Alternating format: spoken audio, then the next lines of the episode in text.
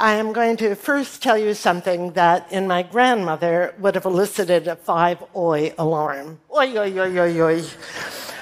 And here it is. Are you ready? Okay. I have uh, stage four lung cancer. Oh, I know, poor me. I don't feel that way. I'm so okay with it. And granted, I have certain advantages. Not everybody can take so cavalier an attitude. I don't have young children. I have a grown daughter who's brilliant and happy and wonderful. I don't have huge financial stress. Uh, my cancer isn't that aggressive. It's kind of like the Democratic leadership. Not convinced it can win. It's basically just sitting there waiting for Goldman Sachs to give it some money. Uh, oh, and the best thing of all, I have a major accomplishment under my belt. Yes, I didn't even know it until someone tweeted me a year ago. And here's what they said You are responsible for the pussification of the American male.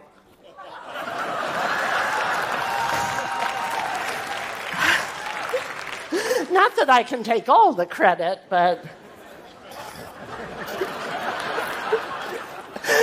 but what if you don't have my advantages? The only advice I can give you is to do what I did make friends with reality. You couldn't have a worse relationship with reality than I did. From the get go, uh, I wasn't even attracted to reality. If they'd had Tinder when I met reality, I would have swiped left and the whole thing would have been over. Uh, and reality and I, we don't share the same values, the same goals. to be honest, I don't have goals, I have fantasies. They're exactly like goals, but without the hard work.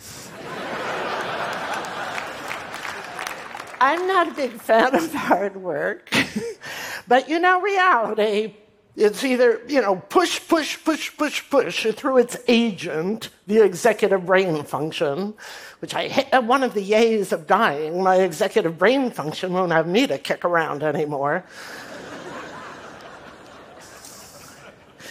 but something happened that made me realize that reality may not be reality.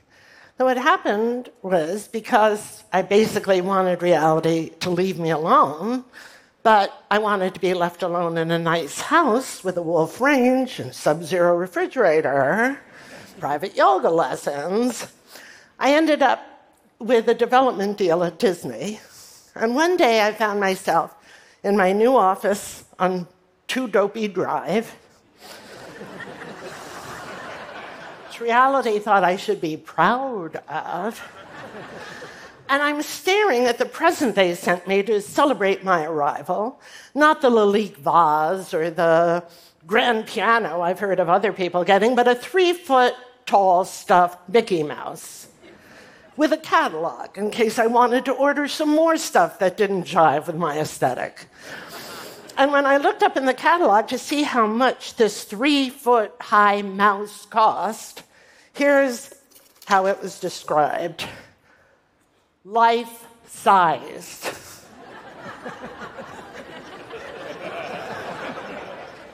and that's when I knew reality wasn't reality, reality was an imposter. So I dived in to quantum physics and chaos theory to try to find actual reality, and I've just finished a movie. Yes, finally finished about all that, so I won't go into it here. And anyway, it wasn't until after we shot the movie when I broke my leg, and then it didn't heal. So then they had to do another surgery a year later, and then that took a year, two years in a wheelchair. And that's when I came into contact with actual reality limits. Those very limits I'd spent my whole life denying and pushing past and ignoring were real, and I had to deal with them. And they took imagination and creativity and my entire skill set. It turned out I was great at actual reality. I didn't just come to terms with it, I fell in love. And I should have known, given my equally shaky relationship with the zeitgeist. I'll just say if anyone's in the market for a Betamax. I should have known that the moment I fell in love with reality, the rest of the country would decide to go in the opposite direction. But I'm not here to talk about Trump or the alt right or climate change deniers or even the makers of this thing, which I would have called a box, except that right here it says, This is not a box. Uh, They're gaslighting me.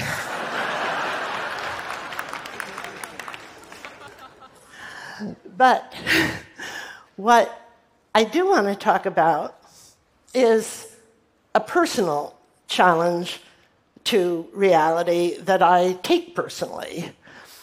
And I want to preface it by saying that I, I absolutely love science. I have this, not a scientist myself, but an uncanny ability to understand everything about science, except the actual science, which is math. But the most outlandish concepts make sense to me. Uh, the string theory, the idea that all of reality emanates from the vibrations of these teeny, I call it the big twang. Uh, wave particle duality, the idea that one thing can manifest as two things. You know, that a photon can manifest as a wave and a particle coincided with my deepest intuitions that people are good and bad, ideas are right and wrong. Freud was right about penis envy, and he was wrong about who has it.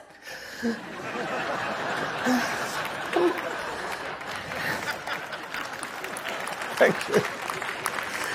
And then there's this even a slight variation on that, which is reality looks like two things, but it turns out to be the interaction of those two things like space time, mass energy, and life and death. So I don't understand, I simply just don't understand the mindset of people who are out to defeat death and overcome death. I, how do you do that? How do you defeat death without killing off life? I, it doesn't make sense to me. I also have to say, I find it incredibly ungrateful I mean, you're given this extraordinary gift, life, but it's as if you had asked Santa for a Rolls Royce Silver Shadow and you had gotten a salad spinner instead. You know, it's uh, the beef. The big beef with it is that it comes with an expiration date. Death is the deal breaker. I don't get that. I don't understand. To me, it's disrespectful. It's disrespectful to nature. The idea that we're going to dominate nature, we're going to master nature, nature is too weak to withstand our intellect. No, I, I don't think so. I think if you've actually read quantum physics, as I have, well, I read an email from someone who'd read it, but um,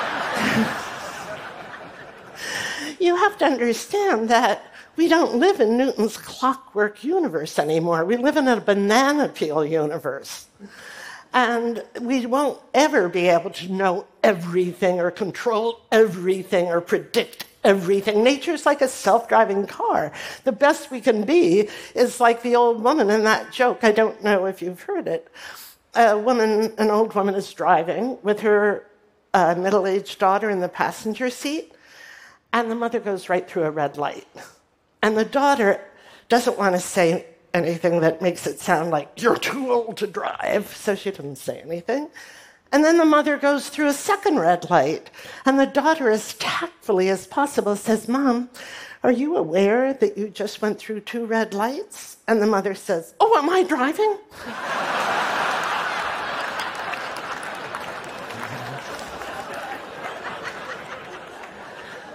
so and now I am going to take a mental leap, which is easy for me because I'm the Evel Knievel of mental leaps. My license plate says cogito ergo zoom. uh, I, I hope you're willing to come with me on this. But my real problem with the mindset that is so out to defeat death is if you're anti death, which to me translates as anti life, which to me translates as anti nature, it also translates to me as anti woman because women have long been identified with nature. And my source on this is Hannah Arendt, the German philosopher who wrote a book called The Human Condition. And in it, she says that classically, work is associated with men. Work is what comes out of the head, it's what we invent, it's what we create, it's how we leave our mark upon the world. Whereas labor is associated with the body. It's associated with the people who perform labor or undergo labor. So, to me, the mindset that denies that, that denies that we're in sync with the biorhythms, the cyclical rhythms of the universe, does not create a hospital environment, a hospitable environment for women or for people associated with labor, which is to say, people that we associate as descendants of slaves or people who perform manual labor.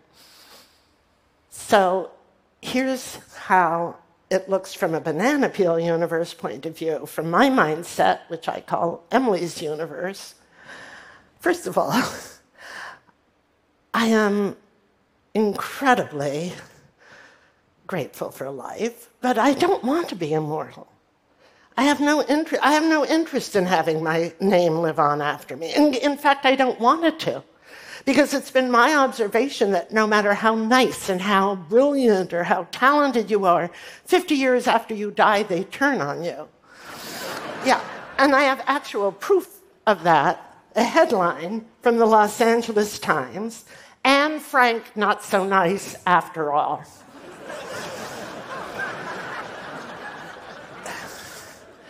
Plus, I love being in sync with the cyclical rhythms of the universe. That's what's so extraordinary about life. It's a cycle of generation, degeneration, regeneration.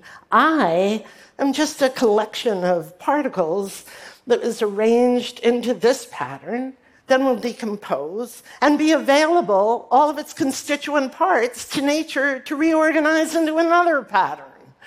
Uh, to me, that is so exciting. And it makes me even more grateful to be part of that process.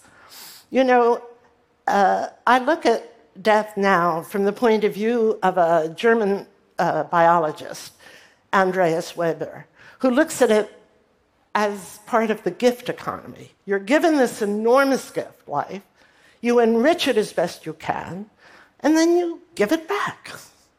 And you know, Auntie Mame said, life is a banquet. Well, I've eaten my fill. I have had an enormous appetite for life. I've consumed life, but in death, I'm going to be consumed. I'm going into the ground just the way I am. And there I invite every microbe and detritus and a composer to have their, I think they'll find me delicious. I do. So the best thing about my attitude, I think, is that it's real. It's not, you can see it, you can observe it, it actually happens. It's not, a, well, maybe not my enriching the gift, I don't know about that, but my life has certainly been enriched by other people, by Ted, which introduced me to a whole network of people who have enriched my life, by including Tricia McGillis, my website designer. I was working with my wonderful daughter to take my website and turn it into something where all I have to do is write a blog. I don't have to use the executive brain function. Ha ha ha, I win. And I'm so grateful to you. I don't want to say the audience, because I don't really see it as we're two separate things. I think of it in terms of quantum physics again. And, you know, quantum physicists are not exactly sure what happens when the wave becomes a particle. There are different theories, the collapse of the wave function, decoherent, but they're all agreed on one thing that reality comes into being through an interaction. Uh, so do you. And every audience I've ever had, past and present. Thank you so much for making my life real. Thank you. Thank you. Thank you. Thank you. Thank you.